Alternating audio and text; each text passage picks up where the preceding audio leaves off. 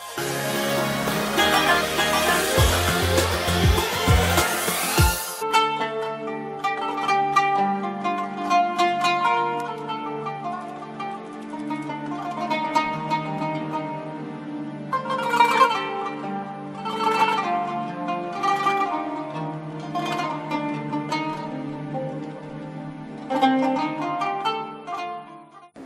الله الرحمن الرحيم الحمد لله. والصلاة والسلام على سيدنا رسول الله وآله وصحبه ومن والاه.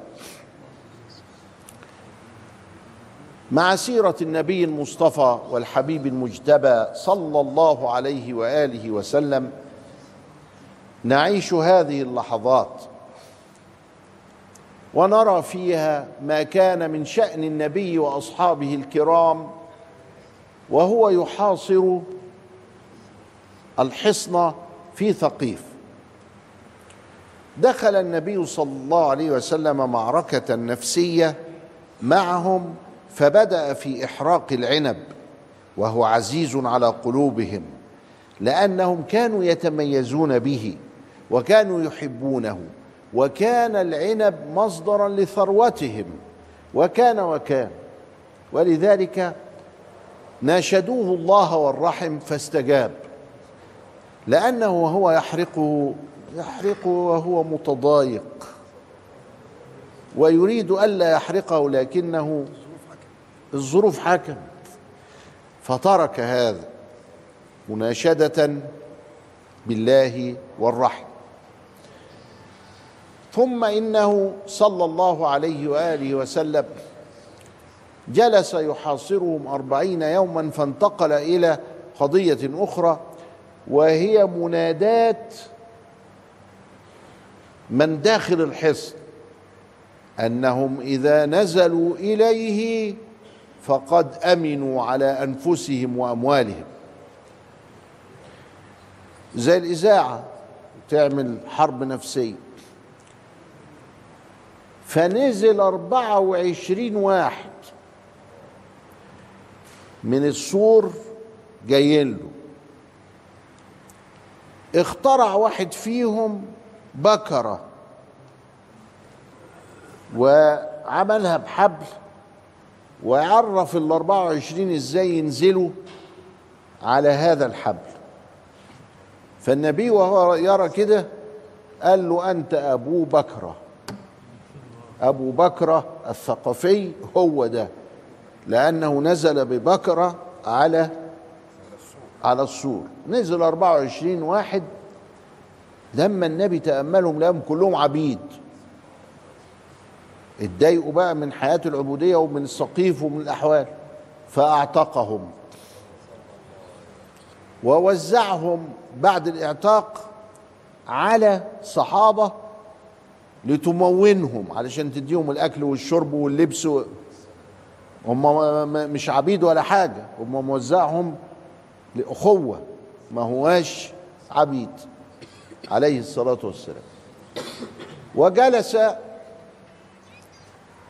أربعين يوما فقالوا له أو جات له الاستطلاعات أن هم معاهم سنة. معاهم سنة يقدروا يصمدوا كده لمدة سنة. فاستشار النبي صلى الله عليه وسلم. بعض الخبراء وكده. إيه رأيكم؟ قالوا والله هذا ثعلب في جحر. ده يعني معمولين كده وهنا هم شوية صغيرين. ثعلب في جحر. إن تركته لا تضار. وإن صبرت عليه أخذته. يعني لو قعدت هتاخدهم كلهم ولو سبتهم ما منهمش ضرر. فالنبي عليه السلام قال خلاص غدا نرجع نسافر بقى ونرجع. فالصحابة زعلت قالت ودون فتح؟ إزاي الكلام ده؟ قال لهم برضو كلامكم صحيح. شوف التصرف النبوي كلامكم صحيح. اهجموا عليهم. فهجموا عليهم فضربوهم أشد الضرب بالنبال وبسكك الحديد دي اللي هي الدوائر الملتهبة. فآذوهم جدا. فتاني يوم النبي عليه السلام قال نجيش نرجع؟ قالوا له اي والله يا رسول الله. اي والله يا رسول الله نمشي برضو. كلامك صحيح. يبقى من الأول كان في إيه؟ خلاهم طب جربوا كده جربوا قالوا يلا نمشي مشي. ونزل على مكة. وذهب إلى قلنا بقى اسمه إيه؟ مسعود بن عمرو اللي هو عنده الغنايم اللي في الجعرانة.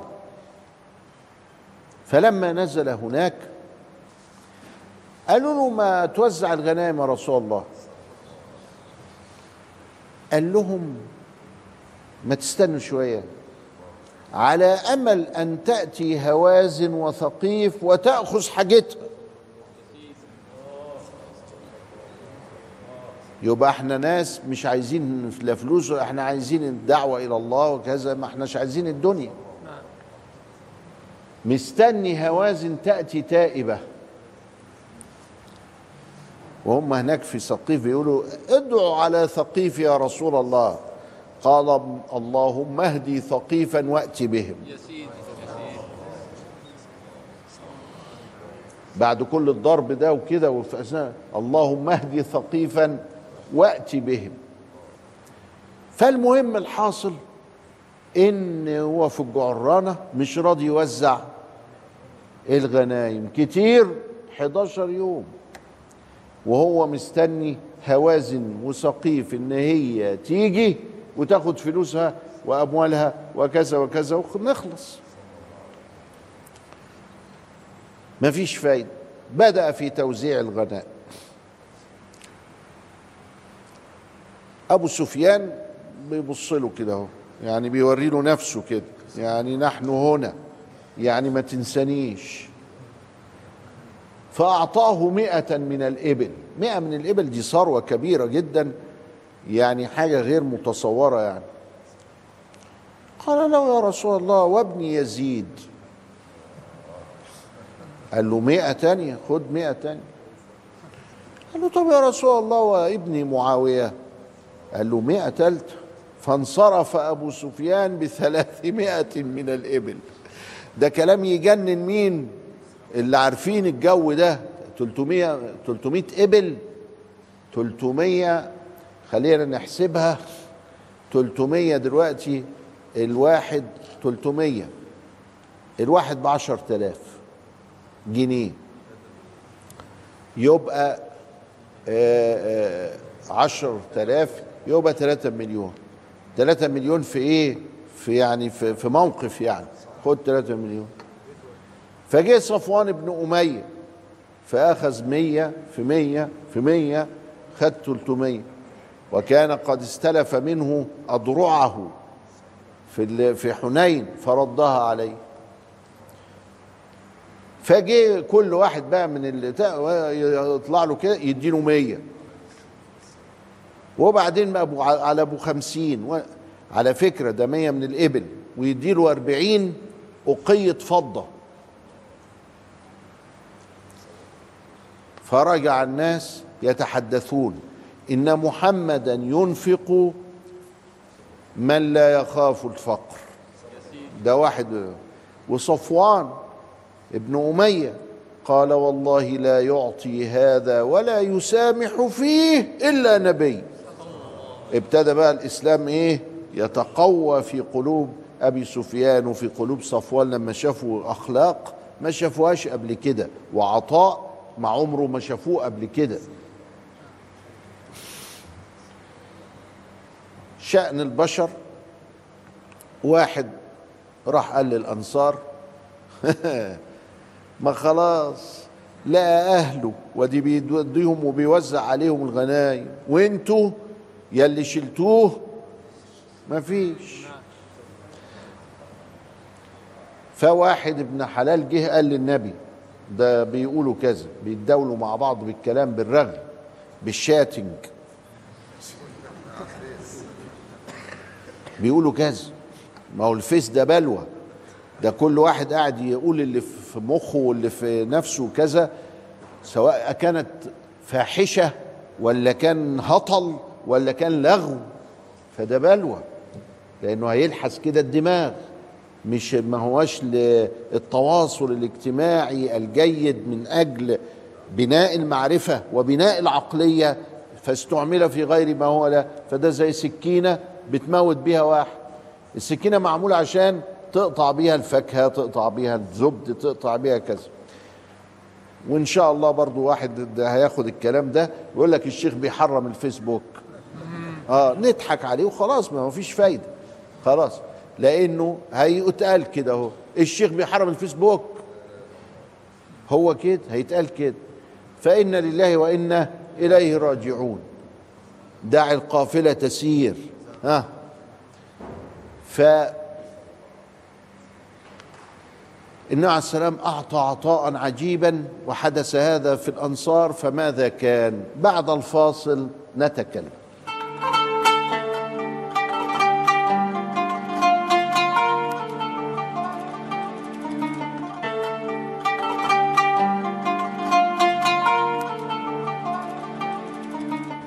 بسم الله الرحمن الرحيم. الحمد لله والصلاة والسلام على سيدنا رسول الله وآله وصحبه ومن والاه. النبي صلى الله عليه وآله وسلم يوزع الغنائم غنائم حنين على أهل مكة ومن حولها وعرف أن الأنصار قد وجدت في أنفسها موجدة يعني شالت في نفسها. فأتى بسعد بن عبادة رضي الله تعالى عنه. وقال يا سعد ماذا يقول قومك؟ قال إنهم يقولون يا رسول الله إنك قد رجعت إلى أهلك فأعطيتهم ولم تعطهم مثل ما أعطيت هؤلاء. قال وكيف تجدك أنت يا سعد؟ سعد ده الكبير. قال أنا من قومي يا رسول الله. يعني والتاني زعلان. قال ها أنت من قومك. اذا فاجمع قومك في هذه الحظيرة. فجوا في حتة كده فسحايا وسعد جمع قومه كانوا يمنعوا المهاجرين من الدخول. كلام سر بيننا وبين بعض. فطلع عليهم النبي عليه السلام ويبقى يجوز الاجتماع بالفئات المختلفة من أجل حل مشاكلهم بعيدا عن الصحافة وعن الإعلام. علشان ما نعملش شوشار. فجمعهم السلام عليكم وعن بسم الله الحمد لله وكذا.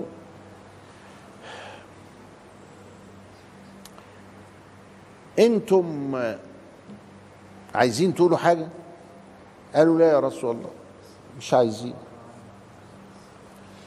ما تكسفوش. قولوا أي حاجة. قالوا يا رسول الله قال منا لله ولرسوله يعني. قال لهم طيب أنتوا لو شئتم لقلتم جئتنا عاريا فكسيناك وطريضا فآويناك. ومهزوما فنصرناك. وكذا سكتوا يعني ما هو صحيح الكلام. هم الأنصار. قال لهم إني أعد نفسي من الأنصار. ولو سلك الناس شعبا وسلك الأنصار شعبا لاتخذت سبيل شعب الأنصار. ألا ترضون أن يذهب الناس بزهرة الدنيا وفي يقول لك بلعاعة الدنيا وتذهبون برسول الله؟ لقد أوكلتكم إلى إيمانكم وإسلامكم وهؤلاء ألفت قلوبهم. فبكى القوم. ها رجعنا بقى للتذكرة. يبقى فذكر فإن الذكرى تنفع المؤمنين. يبقى لابد من استدامة التذكرة. اوعى تعتمد على إنك أنت خطبت في الناس واسترقيت قلوبهم من شهرين. لا كل موقف اطلع للناس وقول. وذكرهم وهيتذكروا. واملأ قلوبهم بالقوة هيتملوا بس ما تغيبش عنهم. ما تغيبش عنهم. وشفنا إحنا في واقع الأيام إنه لما غاب وما قالش الناس زعلت منه.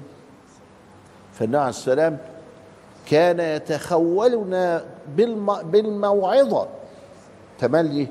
يقول لهم ينصحهم ينصحهم. وربنا أمرنا. فذكر فإن الذكرى تنفع المؤمنين. فجلس يقول لهم حاجات زي كده عيطوا ونهنهوا وقالوا خلاص رضينا بالله ربا وبالإسلام دينا وبمحمد صلى الله عليه وسلم نبيا ورسولا وقاموا مبسوطين غاية الانبساط وفهموا الحقيقة. هذه الأموال كلها التي كانت في يد رسول الله لم تكن في قلبه والذي كان في قلبه الأنصار. ودي كانت خلاص هيسيبنا بقى ويقعد في مكة. قال لا ده أنا هروح معاه وذهب فانتقل إلى الرفيق الأعلى في مدينتهم صلى الله عليه وسلم. إذا فقد فازوا. وقال اللهم اغفر للأنصار وأبناء الأنصار وأبناء أبناء الأنصار. وقال لهم لا يحبكم إلا مؤمن ولا يبغضكم إلا منافق. وصار هذا الحال وقد شاع في كل أهل المدينة سواء كانوا من نسل الانصار أو من غيرها حتى كانت المدينة منورة بضريح النبي المصطفى والحبيب المجتبى. أضاء الدنيا وأضاء ما حوله صلى الله عليه وآله وسلم. النبي صلى الله عليه وسلم وزع في الجعرانة كل هذا وأخذ يعطي الرجل خمسين خمسين ويعطي الرجل أربعين أربعين وهكذا. ووزع السبي على الحاضرين. وكان من هؤلاء الشيماء بنت الحارث أخت سيدنا الرسول في الرضاع بنت حليمة السعدية. وكانت الشيماء تكبر الرسول وتشيله وتهننه كل حاجة. فعرفته نفسها فاستثناها من التوزيع. وردها إلى أهلها. بعد ذلك وبعد أيام جاءت هوازن.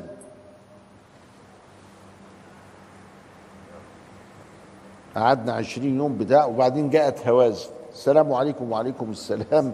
إحنا عايزين ولادنا وستاتنا وأموالنا. قال لهم طب اجيبها لكم منين؟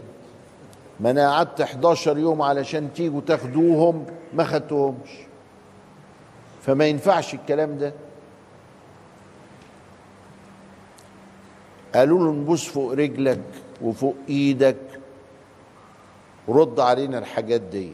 قال لهم اللي غالي عليكم إيه؟ الاموال ولا الاولاد والنساء؟ قالوا له لا الاولاد والنساء. لأن دي فضحتنا هتبقى بجلاجل في العرب إن ولادنا بقوا عبيد وستاتنا بقت جواري. رجع لنا الولاد والنساء وأمرنا لله في اللي ضاع مننا ده أبو عامر الأشعري هو اللي إيه؟ اللي وداهم المهالك. فقال لهم طيب أنا مش بإيدي حاجة. اللي بإيدي بعد التوزيع حصلت ملكية إن أنا هقول يا معشر الأنصار من كان بيده أحد من أولاد الناس دي ويرى إنه يكرمني يردها لي. فالأنصار قالت لبيك خلاص وارجعوا كلكم ولا نعرف حاجة. سيدنا الرسول يا معشر المهاجرين اللي في إيده يا أهل بيتي كله رجع رجع رجع رجع. ما طلع لناش إلا عيينة بن حصن و آه، آه، والفزاري ده هو الأقرع بن حابس. عيينة بن حصن والأقرع بن حابس. لا ما نرجعش. قال لهم طيب خلي بالكم دول صحابة. بس النبي كان يسيب كل واحد على حريته. يعني زي بريرة السيدة عائشة اللي اعتقتها فلما اعتقتها كان جوزها مغيث كان يحبها قوي وهي تكرهه قوي. لله في لله كده. ومخلفة منه. فمغيث يمشي يعيط في السكك ويقول دي سابتني أنا من فيقول لها النبي عليه السلام سيدنا عمر يقول له أرأيت مغيثا؟ ما تشفع عند بريرة خليها ترجعه. يا بريرة رجعي جوزك ده أبو عيالك تقول له أتأمرني أم هي شفاعة؟ شوف بنى الإنسان إزاي الحرية وال- والاحترام والثقة بالنفس. فقال لها بل هي شفاعة. قالت أما شفاعة فلا. مش هرجعه. يظهر كانت متغاظة منه قوي. مغيث ده. واخد بالك؟ وكان مغيث بيحبها حب شديد. فكان يسيب النبي عليه السلام كل واحد على حالته كده أهو ما يضغطش عليه. فكلهم رجعوا. إلا الأقرع بن حابس وعيينة بن حصن الفزاري. جم يشوفوا عند عيينة إيه؟ لقوا امرأة سوداء شمطاء عجوز. طب أنت ده تعمل بها إيه؟ دي رجلها والقبر. تعمل بيها إيه؟ فالنبي عليه السلام قال على كل حال اللي هيرجع هنعمل له كذا وناخد كذا. قال له آه طب نرجعها بقى. قال له طيب رجعها. فرجعها. النبي عليه السلام كان يبعت عيينة ده لجمع الصدقات. يعني إذا مفيش حاجة إن أنا أتعامل معاك لما أنت تبقى ملك. لا. عيينة بن حصن بعضهم عدوا في المنافقين. الأقرع بن حابس بعضهم عدوا في المنافقين. بعض العلماء. لكن لا النبي عليه السلام بيتعامل مع الكل. وبيتعامل باللي عنده من الكفاءة. فبعته علشان ياخد الصدقات. بعد كده يعني. فالنبي عليه السلام فعل كل هذه بناء الشخصية بناء العقلية بناء النفسية. بنى أصحابه رضي الله تعالى عنهم ردوا ستاتهم وبناته حتى عيينة كذا والأقرع دفع في الآخر اللي عليه رد السبي. وبقى الناس خدت أهلها وولادها وكذا بس الأموال ضاعت عليهم من تأخر. النبي عليه السلام عمل العمرة ورجع قافلا بعد القعدة إلى لأن إحنا حنين قلنا في عشرة شوال. رجع بعد ذلك إلى المدينة ليبدأ مرحلة جديدة وعصرا جديدا. سنة تسعة هتدخل علينا هيرسل السرايا هيستقبل الوفود. هتتكون هناك مجموعة من الأشياء في نهايتها غزوة تبوك. هنرى ما الذي حدث أمامنا حدثين كبار القتال والدعوة وهما ما تتميز به المرحلة الثالثة لمدة سنتين تسعة وعشرة إلى أن ينتقل إلى الرفيق الأعلى. إلى لقاء آخر أستودعكم الله والسلام عليكم ورحمة الله وبركاته.